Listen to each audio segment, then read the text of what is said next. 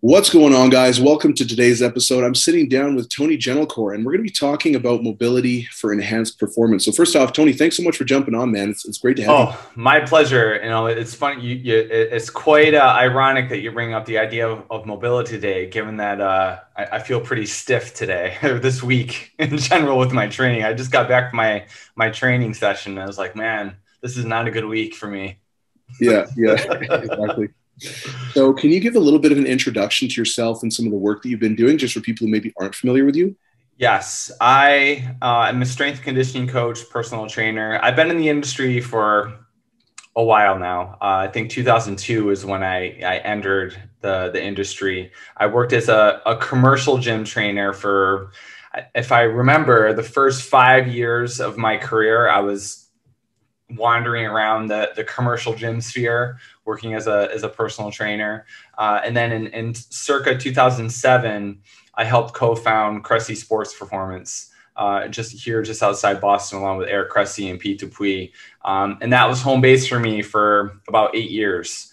And then in, in twenty fifteen, I decided to leave and venture off on my own. And I, I now own and operate a small personal training studio here in Boston, Brookline, uh, where I, I mainly work with with Gen Pop clients now, and um, but I still like to get them to kind of kind of like lean into their inner athlete, um, and certainly love the idea of helping people find their confidence and strength and helping them feel better and move better, and um, yeah, and on top of that, I do a fair amount of writing. I, I may, when when it's allowable, I, I get to do a lot of workshops and travel around the, around the world and do that, which is always very nice. I haven't, I miss doing that. I haven't been able to do that for two years for obvious reasons.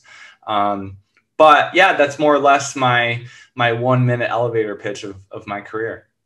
Awesome, man. I actually had no idea that you uh, co-founded uh, Cressey Sports Performance. Oh, yeah. I'm kind of a big deal. Yeah. Yeah. Yeah. Off the shoulder. Yeah, that, that's wild. Because um, I've, I've known about you for a long time, but I guess uh, I, I didn't know that aspect. So that's really cool. Yeah. Eric and I, what happened, he and I met on the internet, like many people not, that do nowadays. And I was, uh, I was, like I said, I was a trainer in the central New York area, like near the Syracuse area. Uh, and he was uh, in Connecticut finishing, uh, getting his master's at UConn. And, you know, he and I had crossed paths via T Nation and various other online training platforms, and noticed that we had a lot in common. We, we kind of like liked the same things, like to train the same way. And he and I built a rapport online. And then eventually he, he landed a job in um, Ridgefield, Connecticut at a commercial gym there. And he knew I was kind of itching to get out of central New York. That's not necessarily like this, this mecca of personal training uh, uh, um, fortitude or anything in, in that area. So uh, yeah, he and I worked together for, uh, in a gym in, in Connecticut for about a year, and we both moved to Boston. So we were roommates for roughly two, two and a half years uh, when we, when we eventually opened up Cressey Sports Performance. So yeah, we have, we have a long history together for sure. That's awesome, man. So I guess I just kind of want to root the, the conversation in, in something so people kind of know a little bit more about what we're talking about specifically, especially because terminology seems to be thrown around a lot, like very loosely in a lot of these cases. So can you sort of like just give a brief outline of, of what mobility is and how that might be different from like maybe flexibility and then passive versus dynamic and things like that? Yeah, yeah. So to me, you know, when we talk about flexibility and mobility, a lot of people use them pretty synonymously or synon synonymously. I think I'm saying that term correctly. Uh, and to me, flexibility is, is more or less like passive range of motion, meaning like if I ask somebody to um, squat down, or, or actually just to squat down, like, you know, when I, like when I do an assessment with, with people for the first time, one of my assessment protocols is just, I just have them stand in front of me. I say, show me a body weight squat. Some people can drop it down like it's hot and get their butt all the way down to their ankles. Other people can uh, or struggle to get to ninety degrees. Uh, and to me, that that that gives me an idea of their flexibility. However, their mobility is the, is the, the, the ability to control that range of motion. So when I when I load them up, um, what are they what are they actually able uh, to control? So, and then, then we can start talking about like muscle length is actually flexibility. And then when we talk about bone structure and, and, and joints, then we talk about a little bit more of the mobility side of things. So, you know, they, they're, they're probably more, they're probably more similar than they are dissimilar, but it's just, a lot of it's just, just bordering on semantics. Um, you know, when, then when we talk about passive versus active range of motion, um, passive range of motion is, is what people can do on their own. So if I have somebody lay on their back and have them do, um, and, and I stretch their, their hamstrings, you know, that, that, that, and, and they're doing it on their own, that is going to be their, their, their passive range or their, excuse me, their active range of motion. You know, then when I, when I help them, that's going to be a little bit more of what of the, of their passive range of motion, like me helping them through that range of motion. So a lot of times what I try to do is I try to ascertain, uh, do those things match? Because oftentimes people might display really poor passive range of motion, um, but then when I when I'm when when I ask them to do it on their own, it might improve or it might not be the same. So you know, it's certainly we're trying to figure that out during those assessments. Yeah, one hundred percent. And I think that's one of the reasons why it's kind of important to create those distinctions sometimes when mm-hmm. we are using some of the verbiage. And it's probably not so important just for like Gen Pop or whatever, but then at the same time, in order to understand what people are talking about, it's it's kind of like when people say, don't eat a high protein diet because it's bad for, you know, it's bad for you. And then it's like, well, that's true, but it's also false. It just depends on the context, yeah. right? Yeah. And so a lot of the times I think that's why these, these kind of conflicting pieces of information, which really aren't that conflicting, can kind of seem a little bit confusing to some people. So um, yeah, that definitely makes a lot of sense. I, I kind of wanted to start off, I guess, with discussing the relationship between mobility and performance, because it's not exactly a, a, a clear or a direct relationship. So can you kind of, kind of broaden the context a little bit to, to kind of get us going? Like, like, you mean in terms of like how, like when we're in the weight room type, type situation, um, like how yes, what's, what... feel free to also venture into just like field sports and things like that. So how, how does someone's like, you know, mobility, their active range of motion actually impact injury. So, risk. So to me, like when I, let's, let's take the squat, for example. So when I, when I assess somebody's squat, again, look, I'm going to have, they're going to stand in front of me and I'm going to say, okay, what I want you to do, assume your most, com- your, your most comfortable stance possible, put your hands out in front of you just as a counterbalance. And I say, show me a squat. Like what, what does that look like? That, that is, and I, I'm trying to see like, what do, what can they do? How much range of motion do they have? So oftentimes what I find is people may have a hard time getting to uh, ninety degrees or even below ninety degrees. And that, that is an abstract number. I'm not someone that thinks everyone has to squat below parallel or astrograph or anything like that. But again, as their coach, I want to see, okay, what, what kind of range of motion do they have access to? Um, And if they out of the gate show me that they can under control with with with good joint mechanics, meaning they keep a neutral spine, they're not rounding their back, their knees aren't caving in, they show me a pretty deep squat. Um, it it stands to reason that okay, they they we we can probably go train that right away. Um, alternatively, if someone has a hard time getting to let's say ninety degrees, I think we've. We have been programmed as an industry, and certainly people who are, who are not in the district industry have been programmed this way to think that there is some form of mobility restriction or that we need to stretch at, stretch it out or do like a, a litany or laundry list of, of mobility drills in, in order to get that mobility. Where I would argue that, okay, well, let's dig a little bit deeper. Let me put you on your back and say, okay, lay on your back. Now bend your knees ninety degrees and try to pull your knees toward your chest. Oftentimes, they'll, most people will be able to like touch their knees to their chest. And I'll tell them like, okay, listen, you're on your back. If I were to invert you ninety degrees or take this picture and flip it ninety degrees, what does that look like? It looks like a pretty deep squat. So and I'm like, well, then it's not a mobility issue. You just proved to me that you have the range of motion, like your hips had the adequate access to this range of motion, your knees have access to the range of motion that, that you, that, that you can, can, that you have it, you have this access. So to me, that's where it's very important to find or to, to differentiate that disparity between what can they do on their own? What can they do with help? Because um, then oftentimes as fitness professionals, we end up barking up the wrong tree, because then we, if we just assume that someone can't squat to a certain depth because it's a mobility issue, then all we're doing is a bunch of hip mobility drills and hip flexor mobilizations and, you know, stretching this and yanking on that and, and, and just having people foam roll till they're blue in the face. Whereas oftentimes I find that it's, it really is more of a stability and strength issue, um, that they're, for some reason, their nervous system is kind of putting on the brakes, so they they don't squat to a certain depth because it, it deems that it's going they're going to hurt themselves because because they they don't have control over that range of motion. Um, then that that's an important differentiation to make. Yeah, one hundred percent. And I, again, that goes back to what you were saying earlier about like the distinction between passive and active range of motion. Yes. So it's something you see very, very often in like in, in uh, coaching, right? So especially for powerlifting, because it's a little bit easier to kind of understand.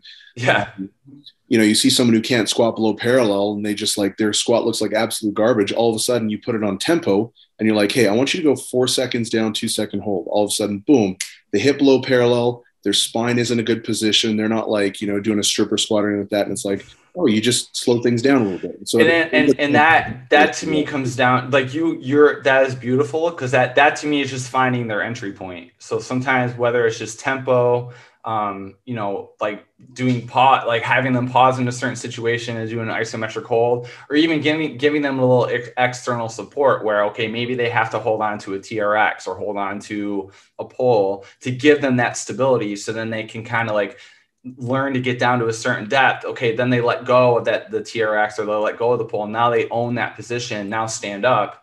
Boom! You just did a squat. Like, you know, so sometimes it's, it's just proving to people that they can do something rather than harping on what they can't. And I think that's the message that I'm really trying to get across to more fitness professionals, especially when they're working with new athletes and new Gen Pop clients, is really trying to focus on what people can do and not what they can't. Show them success, you know, find their entry point. Another, another term I use is find their trainable menu, and then hammer the shit out of that trainable menu. Um, and you're going to, you're going to do so much, um, good uh, from a psychological standpoint with them, because now a lot of people are, are used to trainers telling them that, oh, like, oh, your adductors are tight, or you lack hip internal rotation, your, your ankle dorsiflexion is horrible, so we have to do all these drills to fix those and address those, where honestly, you and I both know that that, that shit is normal. Like we, you know, nothing is going to be perfect. We don't, we don't live in textbooks where we have this, this unlimited access to this this full range of uh, this, this full spectrum of mobility. Um, some joints are tighter than others. Some people are picked the wrong parent. Some people have past injury histories that we have to be aware of. Um, the, the, the notion here that, you know, everyone's going to have access to this full spectrum of, of uh, range of motion and mobility at all times, or, and if they don't, they're somehow dysfunctional or broken. Um, I think it's just a, you know, pretty narrow minded viewpoint. Yeah, and to be honest, the more I think about it, the more I believe that that sort of thing was kind of catalyzed by big box P T, like P T. Sure. Like, sure. You know, I know when I first became a P T, I was working in a big gym, and one of the things that they would do is they'd like, oh, let's do an assessment. And then it would always be the same thing. They're like, oh, your feet are externally rotated, which means your hips are too tight. You've been sitting down too long, so your hip flexors are shortened and your glutes are too long. And it's like, that's an insane concept. It's like, oh, your this is too tight and your this is blah blah blah, and so all we need to do all this stuff. And so it's like, it's kind of this fear mongering and demonizing, like what you said, and like these things, they're not even really imbalances, they're just like asymmetries. And an asymmetry sure. is not even a bad thing. Like you look nope. at a baseball player and you're going to see a massive asymmetry in their throwing arm, and it's like, is that bad? No, that's actually really beneficial performance, you know, so long as it stays within a certain spectrum. And right. so I think understanding the context of a lot of these things, and and you know, some of the terminology that coaches use is definitely is, is, is kind of feeding into this kind of ideology that we have these global pathologies that, that just seem to be, you know, so pervasive among every single person. It's like, oh, you know, your knee is caving in like two degrees and that means you have a knee valgus. And it's like, whoa, whoa, whoa, whoa, whoa. I think you're fine. But then actually something you said earlier, which I really liked as well, was talking about regressions, right? You know, if you see some issue, you don't need to get them doing bird dogs and all this stuff. It's like, okay, maybe you can't do a squat, but let's see if you can do a goblet squat. If you can't do a barbell squat, let's see, you know, and like going from kind of top down and regression. Yep. So okay, what's, what's the most advanced thing that you can do? Because that's ultimately going to get you the best results in a lot of cases, right? Because we don't yes. need to take everyone down to their hands and knees or laying on their back with a foam roller, breathing into a balloon. Um, oh, and by the way, that's not an attack on P R I. I'm a big fan of P R I, but that was oh, just- I am too. I am too. Yeah, no, there's. So it's like I, I, I think I think it's a natural progression of any coach or trainer. I think we've all started in that mindset where, you know, we we read the textbook that we have to read to, to get the certification that we're we're um, going for. Um, and truthfully, when you really think about it, and I, I'm not the first, I, I can't say that this this thought process is what I came up with. I, I, I forget who I heard say it first, but I, I absolutely leaned into it and loved it. Um, when you think about it, a lot of these assessments uh, that we that we've that have been kind of pounded over our heads over the past ten, fifteen years, when you really think about it, what the end goal of those assessments are is to sell training. So, you know, when you really think about it, like if you, if you, if you're work, if you're, if, say, we'll call it an intake session, assessment, whatever you want to call it. If you're a commercial gym trainer, you know, your objective is to get that individual to purchase uh, a package of some sort that they work with you. Cause then you're making money, that obviously the, the, the gym is making money and everything, everyone's happy. So the purpose of, many times the purpose of these assessments that we've been programmed to do or think is super important is to show people how broken they are, and that, oh, the, the, these are these ten things that look at, like, oh, your right shoulder's more internally rotated, or you're a little kyphotic, your, your thoracic spine needs more mobility. You know, your left eye is lower than your right eye. That's really weird, and we need to work on that. And, you know, and honestly, like, I got to say, like, I, I can look back early in my career. I can't even imagine how many people I turned off from wanting to work with me because I, I went out of my way to do nothing but show them how much of a walking ball of fail they were in their initial session with me, you know, and, you know, I, and I had to learn just with, you know, being in the industry for a while and just, just natural progression as a coach is that, this is this is not me saying that I don't think assessments aren't important. They obviously are. However, to me now as a my my assessment now as a coach is to really kind of take somebody through a rudimentary training session. You know, I want to get them moving. Like, yes, there are some things that I look at on on a training table. I, I take out the training table. I have people lying on their back and I take them through a basic hip scour. And I, again, I'm doing that active versus passive range of motion, active straight leg raise, hip flexion. And I'm trying to see, okay, what can they do on their own? What can they do with help from me? And I'm trying to see, is there a mismatch there? And of course, this all goes in, into context with their, their training history, their, their injury history, their current ability level. Are they a complete newbie? Are they an intermediate lifter? Do they, are they a little bit more advanced?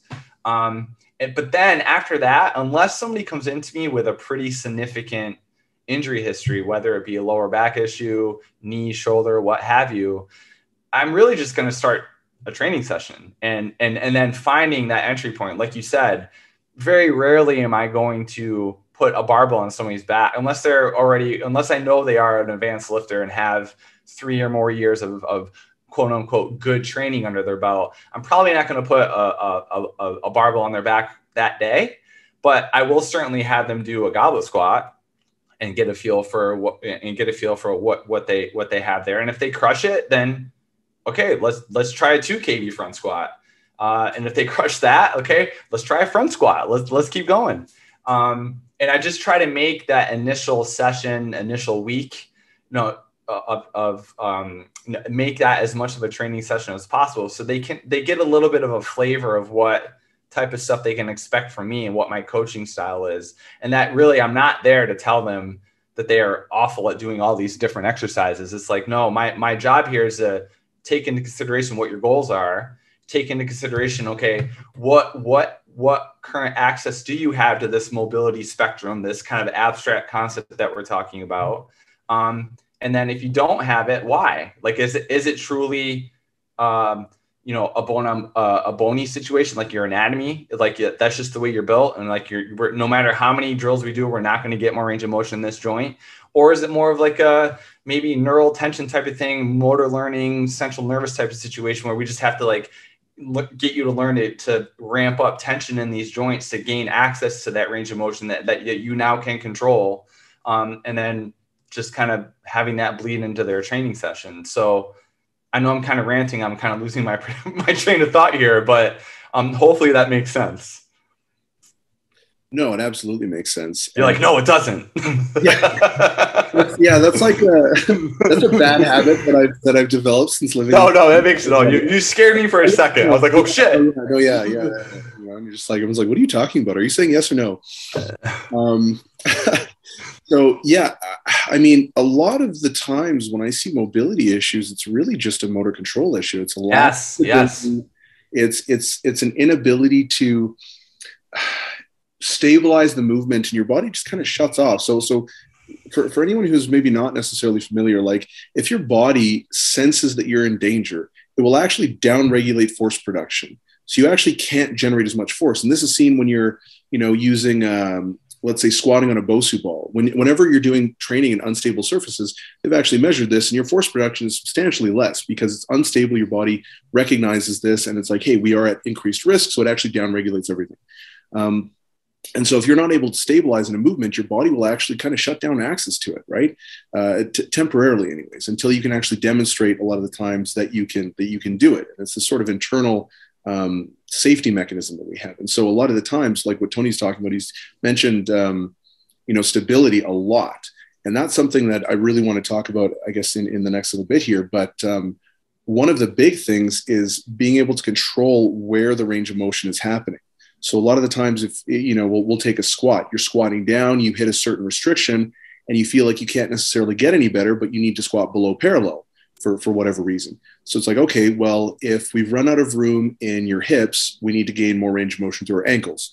If we run out of room in your ankles and your hips, well, now we need to, you know, create some segmental kind of range of motion through our, through our spine. So we kind of see that little pelvic tuck, uh, the, the butt wink as people call it. And so you're, you're going to find a way to, to access that range of motion.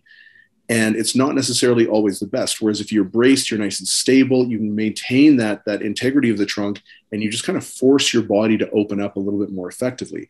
But again, that's a very, very difficult thing to do because it is a motor control issue, not necessarily yep. a, a, a lack of flexibility or, a, you know, an immobility issue.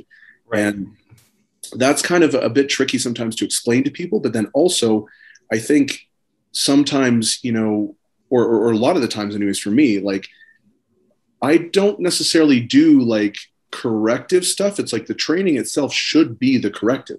Sure. And then that's sort of my opinion, right? Like, um, you know, if, if you have some sort of issue, like bilaterally in, in, in your hips and you really struggle to stabilize or something like that, it's like, okay, well, let's maybe do a contralateral single leg dumbbell deadlift, you know, and see how that affects things or, you know, whatever it might be. And it's like, that is simultaneously going to help develop whatever sort of strength characteristics we want to develop. But then it's also going to tackle, you know, some of the corrective issues, some of the motor control issues. And so um, in terms of your implementation of, of like correctives or, or whatever you want to call them, how do you actually go about like identifying them and then kind of implementing them? Yeah. Um, again, this really kind of the root, my root train of thought here is, it, you know, when it comes to corrective exercise is really the, the, that the client's initial uh, health history. Um, you know, it, again, if I, if I have somebody coming in with a pretty extensive injury history or health history, or maybe they're, they're just like woefully deconditioned, um, then I'm probably going to be a little bit more corrective-y, for lack of a better term. Yeah. Um, that's going to be an individual where, yes, I, I am going to take the time to demonstrate how to do a dead bug properly uh, or a bird dog for that matter. I mean, those two exercises are probably two of the more butchered exercises out there, um, even with advanced lifters. Um, I can't tell you how many times I've had someone come in who has a chronic history of lower back pain and has been to Uh, quite a number of physical therapists, doctors, trainers, et cetera, you know, it had never really resolved their back pain. And then I, I say bird dog, oh yeah, yeah, yeah. I, I, I do bird dogs all the time, you know, blah, blah, blah, blah. And then I say, well, just show me what it looks like. And then my eyes start bleeding because I'm like, what? Like there's just their lumbar spines moving all over the place. And it's like, it's like, you know, part of me feels like, okay, well, you know, I'm sure this isn't to say that they've been coached properly, but then when they go off on their own, they're just doing it incorrectly. I mean, I get it, but at the same time, it's hard for me to fathom that they've been to five physical therapists before me and that, that they have not been coached on how to perform, how to coach a, dead, or a bird dog or a dead bug properly. And I'm just like, whoa, like, um, you know, so I will be meticulous with that in the, in the beginning stages. And to me, when it comes to corrective exercise, a lot of, I mean, the bird dog and the dead bug is kind of like a starting point for a lot of things I'd like to correct. Cause I'm, I'm just trying to get them to ramp up tension, really feel like getting their rib cage down, getting that, that, um, that canister position. So, you know, there's that canister position versus scissor position. So by scissor position, what I mean is, you know, rib cage diaphragm is pointing up like towards the ceiling, and then their pelvis is pointing down towards the floor. And they have this like scissor effect with their pelvis pointing one way, the rib cage pointing another way. Um, and that tends to be a very unstable position for a lot of people. And then they go and lift, they try to go lift heavy things in that position. And then they wonder why, like, oh, my lower back hurts, or, you know, I feel like I'm not getting stronger. You know, there's, they're, they're not making a lot of progress. Um, I've just found, you know, over the years that if I get people to, to lean into the more of that canister position where you think about stacked joints, where their rib cage is stacked over their pelvis, um, I just find that, that people have a lot more success in that position. Um, and the starting point for that position is, is, is a dead bug, uh, getting people to learn, okay, get that full exhale, like not this, not this shallow, like, you, I mean, you listen to a lot of people do their dead bug. It's a very shallow, like, and they, they're, they're go, they go very fast. But if I, if I have them do a drawn out full exhale, like five to ten second exhale, get the, get all that air out, get that expiratory reserve out. I mean, it, it's, I, I call it the eyeball moment. Like they feel their abs turn on, they feel the ribs come down. And then I say, I want you to own that position. That's that braced uh, position, canister position. I want you to really feel, because if they can't do it doing a dead bug, they're not going to have a prayer doing it when I put a barbell on their back. So it's all about just, it's all, to me, it's always all about context. So it's like, this is, you know, some people will roll their eyes at a dead bug. Um, I've had many quote unquote advanced lifters come in and roll their eyes at a dead bug. Um, but then, but then they, they're, they're singing my praises when they see their squat numbers go up, because they're just in a better position overall to, to, to showcase their, their true strength, just because they're, you know, they, they, they their, their joints are a little bit more stacked, and they're just in a, a better, more stable position. So, um, yeah, corrective exercise. I, I've really gotten out of the habit of getting, of getting, too far in the weeds on that, but you know, far be it from me. Like, you know, again, if someone has a pretty extensive injury history, you know, whether we are talking shoulder, lower back, knee, then yeah, I mean, a lot of times we are going to start with some, you know, motor, it's like simple motor control, knowing where your body is in space, learning how to ramp up tension, owning positions, um, and then always, always under the concept context of like these drills are going to set the base for when we actually start loading you.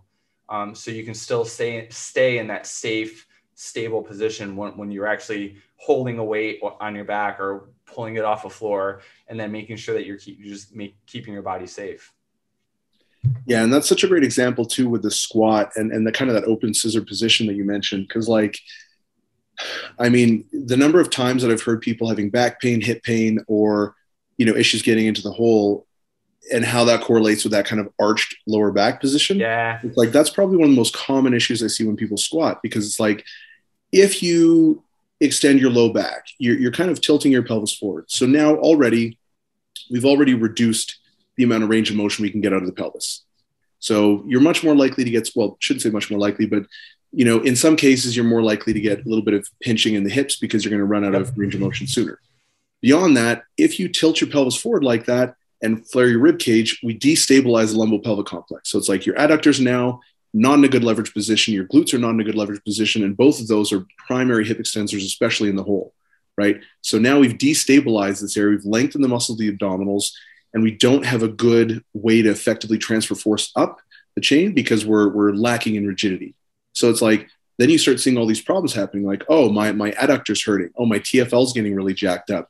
You know, like someone's adductors are getting like massive or lateral quads are getting massive, but then their glutes are just like the same size, you know, and it, yep. that's not necessarily a very indicative of anything, you know, but like you start kind of seeing these, these recurring patterns between athletes. And then all of a sudden you make a couple of little changes, like you said, the dead bug. And all of a sudden you have like five different things downstream that are just corrected right off the bat. Sure. And so, and to me, that canister position you know, since since you and I are kind of like going with the squat example, um, the canister position is, is for me as a coach is one of my tenets of, of squat technique. So when I'm coaching a squat, I mean, we, you know, the internet, we like to squabble over stupid shit when it comes to squatting and deadlifting, like bar, high bar versus low bar, hand position, where your feet should be. All, all that stuff doesn't, it doesn't matter. um, it, it, what it does matter in the sense of like what feels best for the individual who's actually performing the lift. That's kind of how I roll when it comes to that. Um, but when it comes to squat technique, and when I, when I am coaching the squat with somebody, that canister position is a tenet. Like across the board, I'm I'm teaching that to everyone. Um, another way I put it is creating a flexion moment. It's a it's a term I got from Greg Robbins of the Strength House. You know, where when they when they when they have the barbell on their back, and they unrack and they step back and they they have their feet in place, they're, they and they're ready to go and and and, and descent to the hole. They take that big gulp of air and they clamp those ribs down and they create a flexion moment, that canister position, and they own that as they descend into that squat. I I think you and I both found as coaches, sometimes when, when people complain of hip pain and lower back pain, their initial motion when they drop down into the squat is to just extend into that lower back, fall into that scissor position. And then they, they, they, they it just, it's just a, a cascade effect of like shit down and up and down the, the kinetic chain. You know, you, you pointed to all the things that, that, that will go awry and into that, and in, in, into that context. So, um, yeah, I, I, I'm really adamant nowadays as a coach, um, like that dead bug to me is super important, just, just from a context building standpoint, uh, canister position. And then when we stand up, and then I put, I, I load you, whether it's with a kettlebell, whether it's with a goblet squat, whether it's with a barbell on your back, you need to understand that that's the position that you own. Uh, and then you're, you're probably going to be setting yourself up for a lot of success down the road. Yeah, one hundred percent. And I mean, I honestly don't even know if you could point to anyone who squats with like a super arch low back. Who's like, I mean, that's, that's where, that's where our earlier conversation comes, like the, the evolution of personal training and strength coach. Cause I think early, I think you, you probably read the same articles I did in the early two thousands. Like a lot of the power lifters, like arch, arch, arch, arch, arch, chest up, chest up, arch. You know, I've never, admittedly, I've never competed in powerlifting. Uh, but I do know that a lot of powerlifters, when they're, when, when they are competing, are wearing squat suits, which require them to arch because that's the only way they can get down to depth.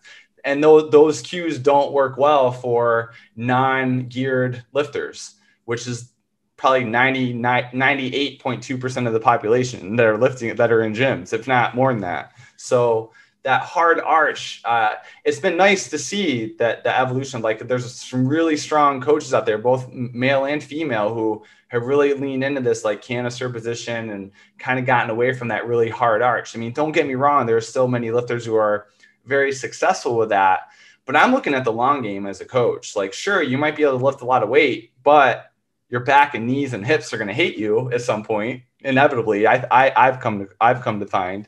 So, you know, why not, why not just start teaching um, good squat hygiene uh, out of the get-go? No, one hundred percent.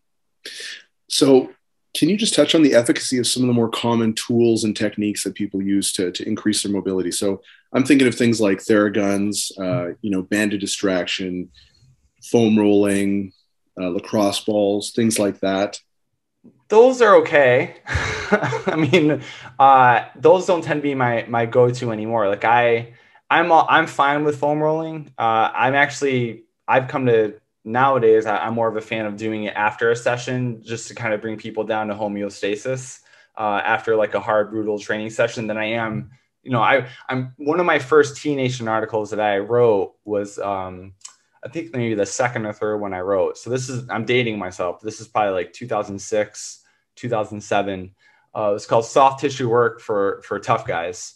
Um, where I, I discussed, yeah, the foam roller is cool and all, but why don't we add a lacrosse ball or a tennis ball and really kind of really break down that scar tissue and trigger points? And, you know, we all know that now that is a bunch of bullshit. We're not, we're not breaking down scar tissue and taking out adhesions with a lacrosse ball. That's not, that's not necessarily how it works. What we are doing is just reducing or increasing our, our, um, um, uh, tolerance to that, that, that pressure, and like telling, telling the, the muscle to relax, like by telling, telling digging into there, getting that Golgi tendon body to, to stimulate, and inevitably that muscle just kind of relaxed. We're not breaking down trigger points and adhesions when we're, when we're adding a foam roller or, or, or a lacrosse ball.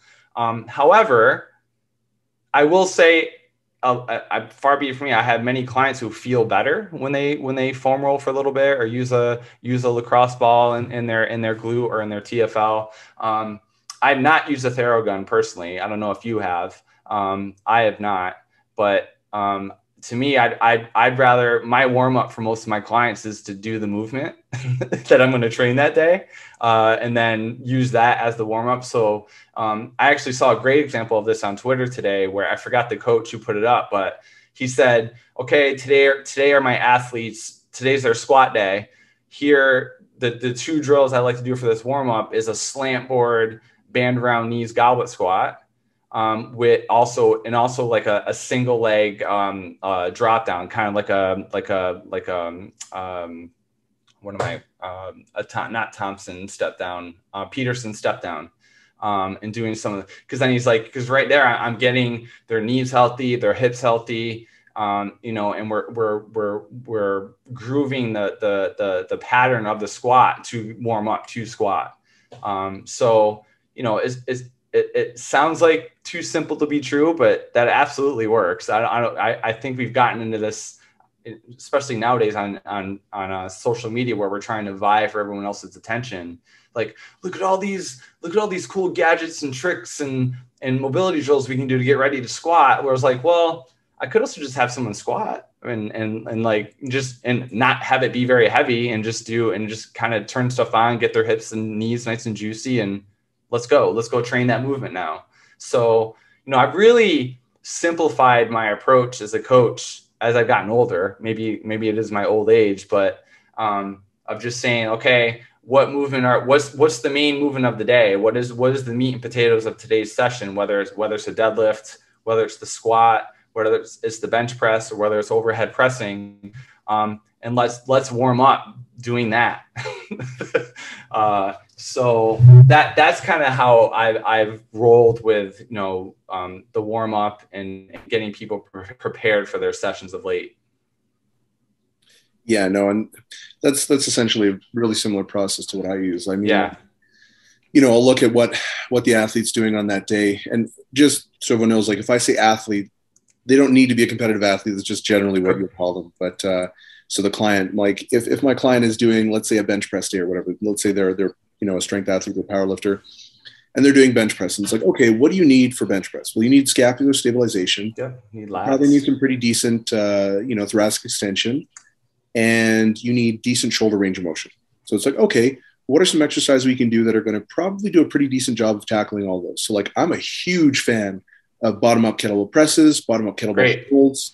Um, maybe like banded scaption, and I don't know if you're really tight in the lats, doing like some some uh, bench T spine lobes. Yeah, yeah, yeah, exactly. And so, and it's like that whole warm up is dynamic. It's active. It's increasing your core temperature. It takes five to ten minutes, absolute tops. Yes. You know? See, I, I, I mean, I agree with you too. Like, I this is not to say that okay, I'm not doing some like hip flexor mobilizations or like adductor mobilizations and stuff like that as part of the warm up, especially on like a lower body day.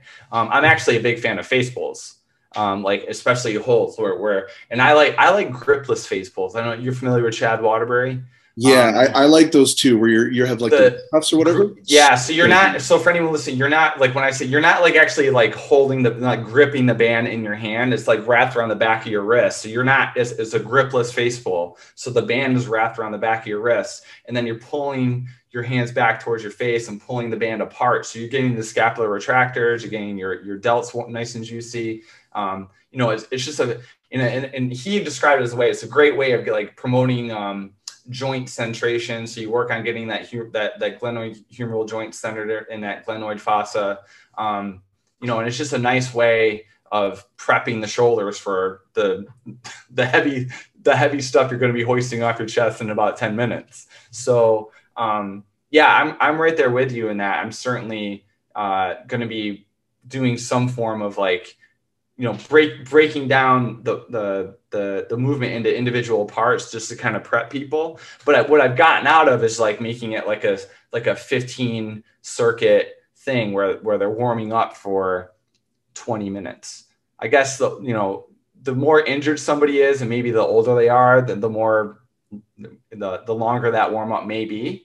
Um, but certainly, I I you know if I'm working with somebody and I only have an hour with them, and I have a client after them, it's like, I have to expedite the process here. Let, let's, let, what can I do to get them prepped as fast as possible? Um, and that, and, and just the, the movement itself, or, or, or, or at least activating the muscles that, that are going to be part of like the, uh, uh, whether or not we want to call them accessory movements to the movement, um, can be part of the warm up. Um, I mean, I'm actually a big fan, you know, for lower body days, like doing like shin boxes or like, or hip switches, anything like that. Cause right there, right there, we're, we're working hip, internal, external rotation. We're getting the glutes involved. Um, you know, and to me, those are, those are exercises that kind of tick five boxes at once, rather than just one exercise that hits one little thing, you know? So I'd rather just, you know, pick three, four, five pretty global movements that work a lot of stuff at once. And then that's the warm up. And then we go in, in, into the meat and potatoes part of the exercise or of the, of the session. Yeah. Yeah, no, it, I totally agree. I mean, you're, you're using one thing to kind of tackle a, a whole host of downstream issues. And it's kind of like, even with cueing, right? Like you get the same thing with cueing where it's like, okay, what's one cue that I can do or that I can say that's hopefully going to correct this, which will probably correct this and this and this and this. So kind of like minimizing things. So that, that definitely makes sense.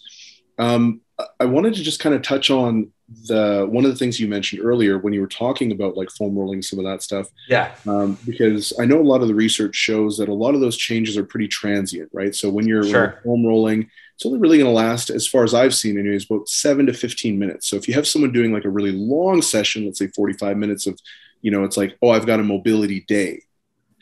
Depending on how you're structuring that, what are your thoughts on having one day dedicated to that versus like having a much higher frequency? So let's say instead of doing a ton of it, you're doing a little bit, you know, kind of peppered throughout every single session. Uh, I'm actually a big fan of that, particularly the older a lifter gets. I found that the older, you know, I'm not twenty-five anymore, big surprise. Um, I found that if I, if I can give myself like a, a bonus day um, where I either I head into the gym um, and just, I don't load my spine, Uh, and I just kind of move around a little bit and kind of explore ranges of motions and ways of moving that I don't do when I have a barbell on my back or when a bar or when a barbell is in my hands. I find that, um, you know, I feel better, uh, you know, and certainly that could be done at home too. So um, one, one term that I've used is I call it a, a, a bloop, bloop, bloop workout. And what I mean by that is, is if anyone who's ever played Super Mario Brothers back in the day, when little Mario eats the mushroom and turns into big Mario and the sound goes bloop, bloop, bloop, bloop. You know what I mean?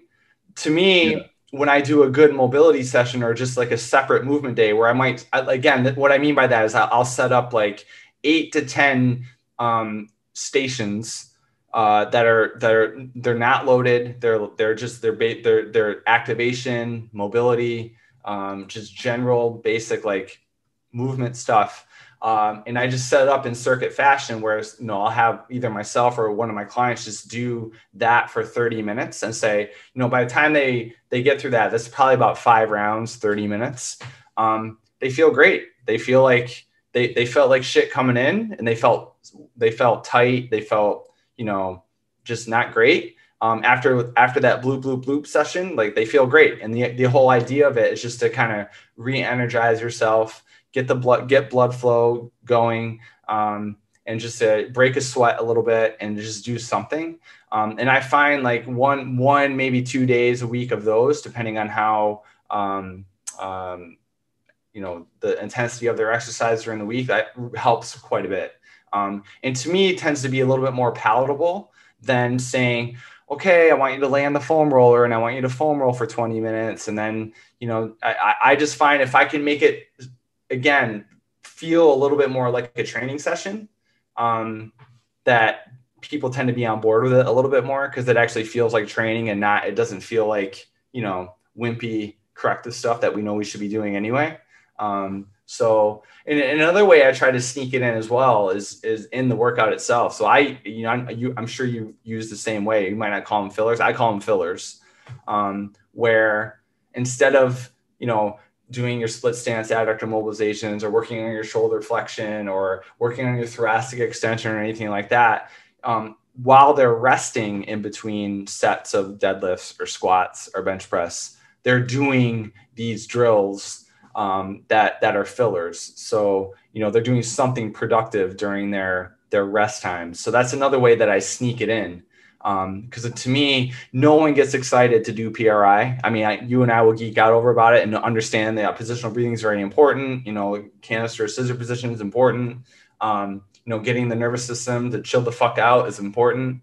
Um, but no one gets excited to do it.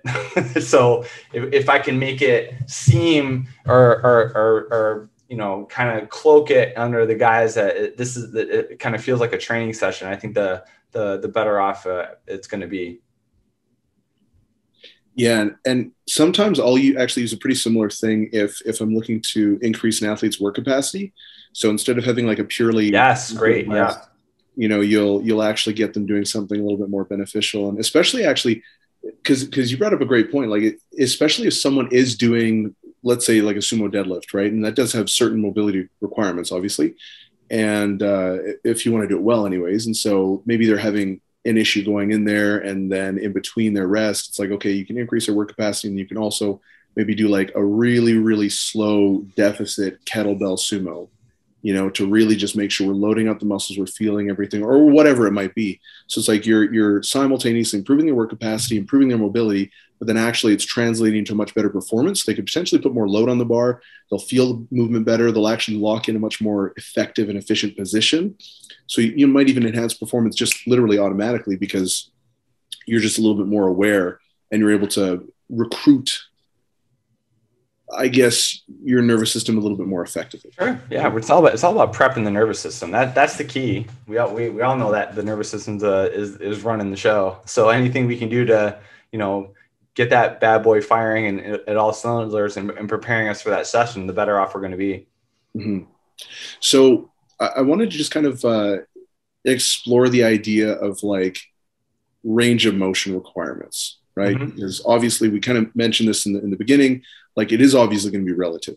Sure. So, you know, I, I think that's something that a lot of people are maybe unsure about as well, because depending on who you're looking at, like you look at, um, I'm not necessarily intending to like pick on anyone, but like, let's say like animal flow kind of style training, mm-hmm. or whatever, yep. or some of the, like, I can't remember his name, but like F R C or what, what are, Dan, yep. Dan yep. or something like that. Yep. And it's not necessarily a knock at any of them, but their whole thing is like, we need to maximize blah, blah, blah about being human. And it's like, we need, like you said in the beginning, full range of motion of everything. It's like, do we though? Is that actually? Yeah. I, I see the, I see the argument there. Like, I think, um, you know, I, I have many colleagues who have taken F R C courses, and I've dabbled in it myself a little bit. I've taken a few sessions, and I've never taken like the, the weekend course. I, I do know that, that that certification is gets you brutally sore over the course of a few days. And there, and there's been, I, I've applied parts of it, and because I do think it's important to be able to understand getting into end range, Uh, like ramping up tension and end ranges of motion. Because I think, especially if you're going to lift heavy stuff, you know, being able to get into a compromising end range of motion and, and, and, and safely getting out of it, I think is an important skill to, to learn and feel if you're going to have a long career lifting heavy things. Um, however, I totally am in line with you in that, you know, this idea that everyone um, ha- we're under the same, you know, umbrella of like, these are, these are what the human body, these are the range of motions of these joints, and you need to have access to all this. You know, it's just, it, to me, it just doesn't make sense when we know that everyone's designed a, a bit differently. Like, I mean, I, I, you know, over the course of the past two or three years, I, you know, one, one presentation I put on is, is trying to get fitness professionals to lean into this idea of asymmetries. Um, and that, you know, even, even hip structure is like, you can look at hip structures and see the difference. I mean, acetabulums are pointing in different directions. You know, femurs are different lengths, and, and, you know, femoral necks are pointing in different directions and different lengths. And, you know, it's just, it don't, it just seems to me like it should be common sense that different shit is different and that people are going to have access to different ranges of motion. And our jobs as coaches is to ascertain that and to find, okay, what does this individual have access to, but in a safe manner that, that applies to their goals and their ability level. It's really as simple as that. Like I, I've never, I've never gotten too worried about, you know, making sure that, you know, I've, oh, I take this weekend course and then everyone has to fall under this umbrella of that specific parameters of that specific course. I think any competent, good coach will take all these courses because it's all information. That's really all it is. And it's important information. And then you kind of, you, you kind of devise your own philosophy um, about how people should be moving, but then understand that everyone's different. And then how, okay, F R C applies very well to this individual, but not to this individual. Maybe this individual needs more Thorogun. I don't know. I'm just, I'm, I'm just spitballing here, but um, that, yeah, I, I totally agree with you that we, we have to be careful not to pigeonhole ourselves as, as coaches into thinking that every person that we work with, whether they're a high level athlete or just a, a, an average gym rat, that they have to have this crazy amounts of range of motion, or, and if they don't, then again, they're, they're this dysfunctional ball of fail. Cause that is not, that is not, that is not a useful use of our time and our, in our mental energy. Yeah. And so you mentioned something actually in the beginning uh, of, of your response that was, uh, I think is really, really important. So I kind of just want to reiterate it is like, you talked about, you know, how it is important to sometimes get into some of those end ranges or at yeah. least close to them so you can learn how to get in as well as get out. And I think if we do have a bit of a buffer, then that does have some sort of a protective effect on things, right? And I mean, if you're looking at ranges of motion, just like you said, it's, it's highly contextual, right? So like, should a powerlifter be able to squat ass to grass? It's like, that's actually probably not beneficial for them in a while. Oh, I mean, that's no, not for them, no. You're, you're increasing the range of motion, you're increasing time under tension, and you're making things a little bit harder for yourself. Yeah, right? Doing so, more work than they have to. So, um, but at, but on the flip side of things, like I'm I'm I'm sure you've had individuals like this as well. They come in and they they are just loosey goosey, like have like all. I mean, they they're like a pretzel. Yeah. Um, and then some people, oh, that's great. I, I would argue. Actually, no, not really. Like, like, you know, being too loose is, is dangerous too. Cause again, if you, it, you might have access to all this great, crazy range of motion, but then if you're not controlling it uh, and not keeping, and, and, and then you're going to set yourself up for a disaster there too. So, you know, there's, there is like this Goldilocks point where, Uh, you know, yeah, sure. I mean, I, I, I might have somebody who's very loosey goosey. Maybe, maybe they're, they, they tested high on the, the, the bait and laxity score. And they're then, you know, that might play into why they have all these joint issues is because they are, they are, there are, they are hyperextending their elbow when they're bench pressing, or maybe when they lock out their squat, they're hyperextending their knees. Yeah. I, I would rather that not happen. So, you know, a lot of that's just us as coaches teaching them, okay, this is where, this is where you should stop that movement right there. And now let's, you know, maybe we can use some of the, that, that's probably where F R C would come into play. It's just like teaching these individuals, okay, get into that end range of motion now, really ramp up intensity or in, in tension there. So we, now we can learn to control and stabilize it there. Um, that way you're probably not going to get into trouble. Um, so that, that's what I mean by like getting into end ranges of motion and, and knowing how to get out of them. I, I, I often congratulate my clients and I, you know, when they, I watch them deadlift and they, you know, they might, um, you know, they might hitch their lower back a little bit at lockout or, or, or even like round their back a little bit off the floor. But then in the next rep, they, they correct themselves. And I'm like, see, you did it. Like you, you figured out what felt awry or, or quote unquote wrong. Um, and you fixed it. Um, and that, that they, they have to learn that. And that, that only comes with, you know, practice, of course. Yeah. No, for, for sure. And I mean, like, I guess to give a, a very simplistic example of kind of what you were talking about, it's, it's like if someone in the bench press is really, really struggling to, to hit their chest, like that's kind of where their capacity is in terms of range. Mm-hmm. That's a big problem because if you start loading that up and you're struggling to get it down to your chest and you're feeling it, it's like, I don't know, man. I'd be a little worried, right? You know? And it's like, does that mean you're going to tear your pec? No, but probably not you know, the best situation for you. And, and so it's like, I think in that case, you might want a little bit of a buffer where maybe you are doing some, like some swimmers, or maybe you are doing some, some, you know, shoulder cars or whatever it might be. Yeah. Um, and I think that could be a great option for that individual. Whereas the person that you're saying might do better with just a little bit more loading, cutting down the range of motion a little bit, doing, yes. I don't know, a whole host of things. And so, yeah, I mean, I, yeah, right. It's just finding a range of motion that they can control. Uh, right. So, you know, I, I do that with a squat all the time where, you know, if they, you know, we talked about butt wink earlier, you know, a lot of it's just having a conversation about tension and canister position. And it's never, it's never the hamstrings, you know, they, yeah. you know, I, I always tell him like, you know, oh, it's the hamstrings are tight. So that's why it's pulling them. Like, no, it's not the hamstrings.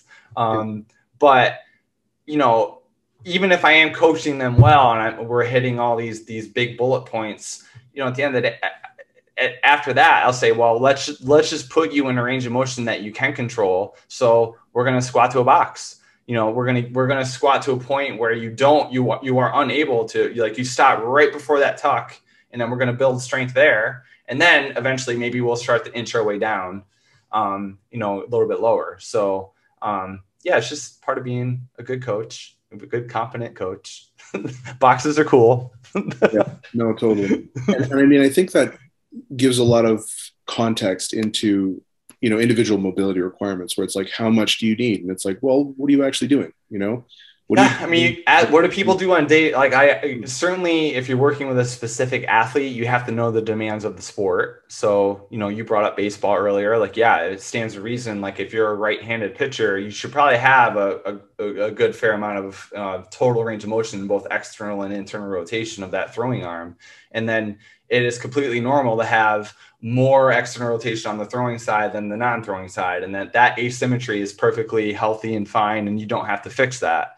Um, you know, not to mention if you're a pitcher, you should probably have, you know, pretty decent adductor length and, and, and hip mobility and thoracic rotation and separation of, you know, uh, thoracic rotation and, and hip rotation in the contralateral direction. I mean, there, you got, you certainly have to know the demands of the sport, but if you're not working with athletes that are, that are playing a competitive sport, then you ask people simply, you know, what are the demands of your everyday life? You know, you know, you, if you're working with someone who works in front of, of a, a computer all day, their amplitude is pretty low. I mean, they're, they're, they're, they're, they're hunched over, and they're, they're just kind of in this little ball of flexion all day.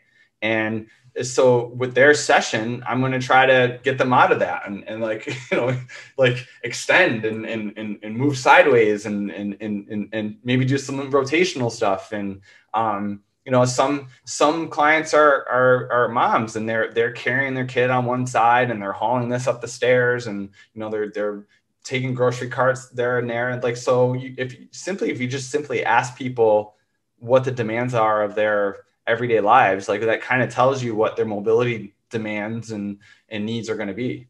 It's not, it's, I know it sounds profound. I know I'm, I'm not blowing anyone's mind, of course, but, but, but, but I think as coaches, it's important to just re- really simplify things. Like I, I, I think we try to sound too smart all the time, and we try to like wow people with big words. And, you know, I, I just really think if you simplify it and speak more of like the, the average person's language, and like, you know, what do you do on a day-to-day basis from morning till when you go to bed? Like, what are the demands of your life?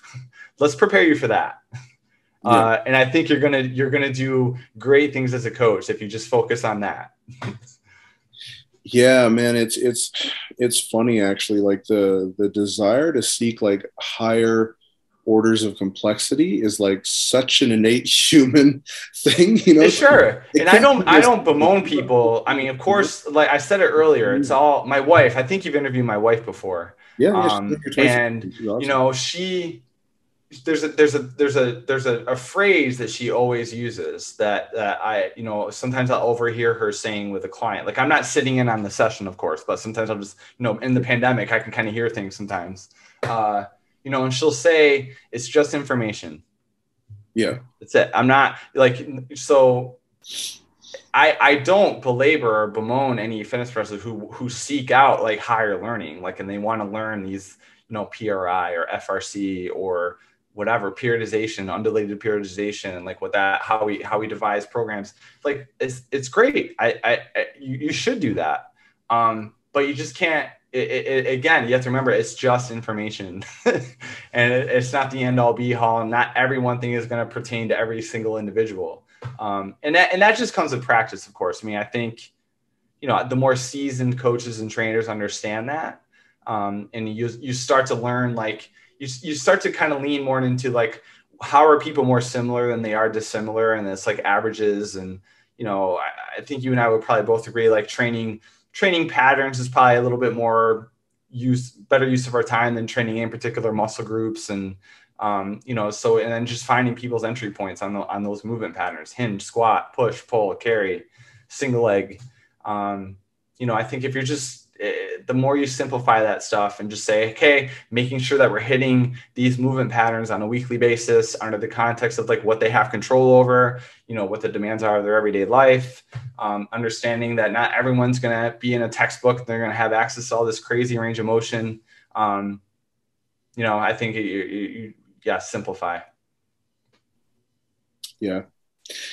And one of the, uh, one of the things that I know a lot of people, I, I'm not sure if it happened, like I, I haven't been in a commercial gym in like easily like five or six years, right? Yeah. Um, I train at like a private powerlifting club here, and and I don't really have many friends who work at commercial gyms anyways. And so I don't know if it's still going on, but I remember when I was uh, working in one, there were a lot of different like screening tests. Uh, like there was the F M S, there were a couple mm-hmm. other ones. I'm not too familiar with what's out there now. And and they were purported to look at an individual's, or at least purported to, to maybe evaluate the risk of injury, right? So you kind of get a certain score. And since then, a lot of that stuff has sort of been challenged. And it's like, well, we don't really see any actual reliable evidence in terms of this being a predictive uh, metric for, for injury. And I wanted to kind of get your, your feedback on like why that might be, because I know a lot of people talk about, oh, you know, you need to be more flexible or you can get injured. And and it's like, obviously there is some truth to that, but can you kind of just elaborate and apply a little bit more context to, to why that might be the case? Yeah. Um, you know, I think how I've rationalized like things like the F M S and, and, and stuff like that is I, I think where we get into problems with, with scores is that I, and, and don't get me wrong, I appreciate that we're, they're looking at it in like a global scenario where we're trying to take the law of average of like the human population and the, and these are the scores that kind of apply to the broadest spectrum of, of people. And I get it. Um, and that, oh, you should be able to perform a, a, a clean squat and control your spine with your hands over your head. And, you know, the, the rotary stability test where it's kind of like an ipsilateral bird dog, um, you know, that one, I'm like, I, I know maybe two people have passed that screen and ever like, so I'm like, what are we, what yeah. are we doing? Why, why are we looking at that one again? Uh, like I, I know rotary stability is important, but um, you know, not many people pass it. I don't know about you, but I, I haven't seen many people crush that screen.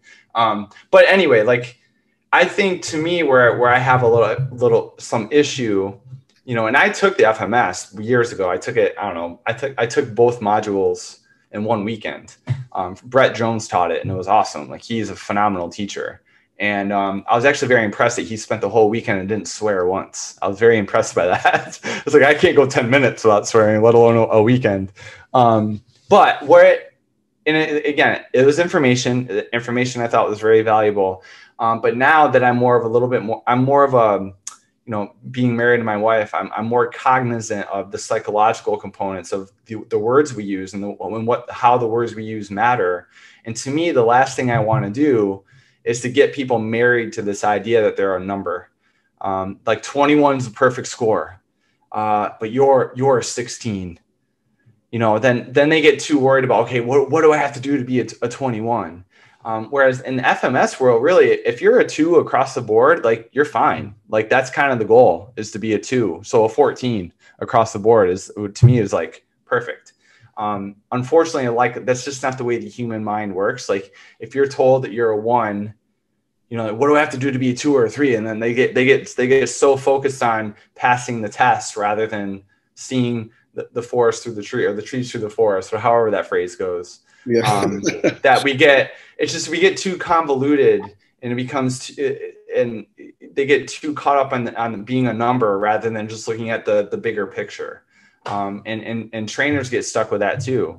So, um, yeah, I don't know if that answers your question, but that that's, that's kind of how I look at any, t- any kind of screen that, that provides a metric or a number. I try to avoid those. I mean, I might use the screens, but I'm, I'm not, I'm not, I'm not devising any form of like, okay, you're, I'm not scoring people, if that makes sense.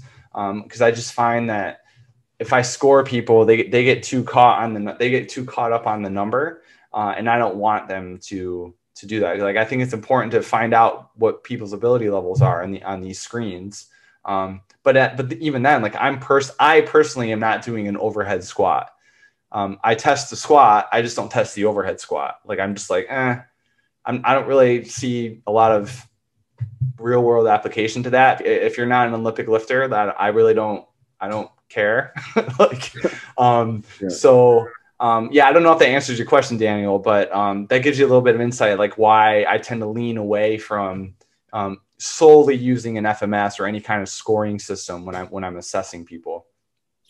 Yeah, no, it, it, it definitely does make sense. And you kind of brought up something that I think is pretty important and often overlooked, right? Like the sort of biopsychosocial aspect sure. of, of injury. I mean, like you might score, I, I can't remember exactly what it was. I think you said twenty-one was perfect. So let's say you score twenty-one on the F M S.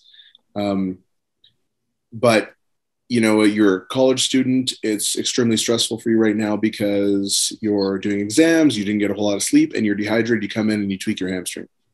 It's like, okay, well, technically you shouldn't have been at risk for that, you know, but at the same time, right. like there's so many other variables that are, that are unpredictable, right? Like, especially football. I mean, like you've got a bunch of fucking three hundred pound mongoloids just running at each other, trying to kill each other. And it's like, okay, you can't really plan for that. I don't care what no.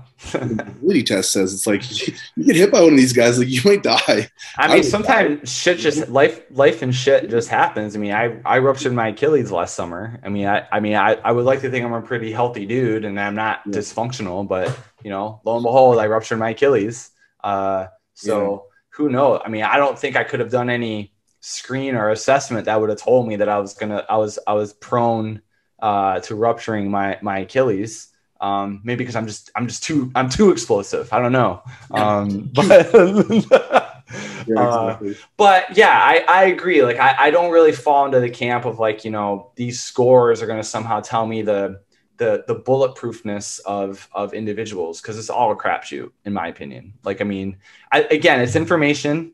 Uh, I value the information, but it's just not that simple. Um, I mean, the human, it's just, we're so complex. Life is so complex to think that, oh, you're twenty-one, you're good. You're not going to get hurt. Yeah. Um, uh, you know, and then likewise, I mean, I mean, I've seen people who walk in like walking disasters, like they have the worst posture possible. And that's another thing. Like when, like the whole idea of this whole idea of posture, like, oh, yeah. you have forward head posture, or you have rounded shoulders. So you're dysfunctional. Like you're, you're going to be prone to injury if you don't fix that posture.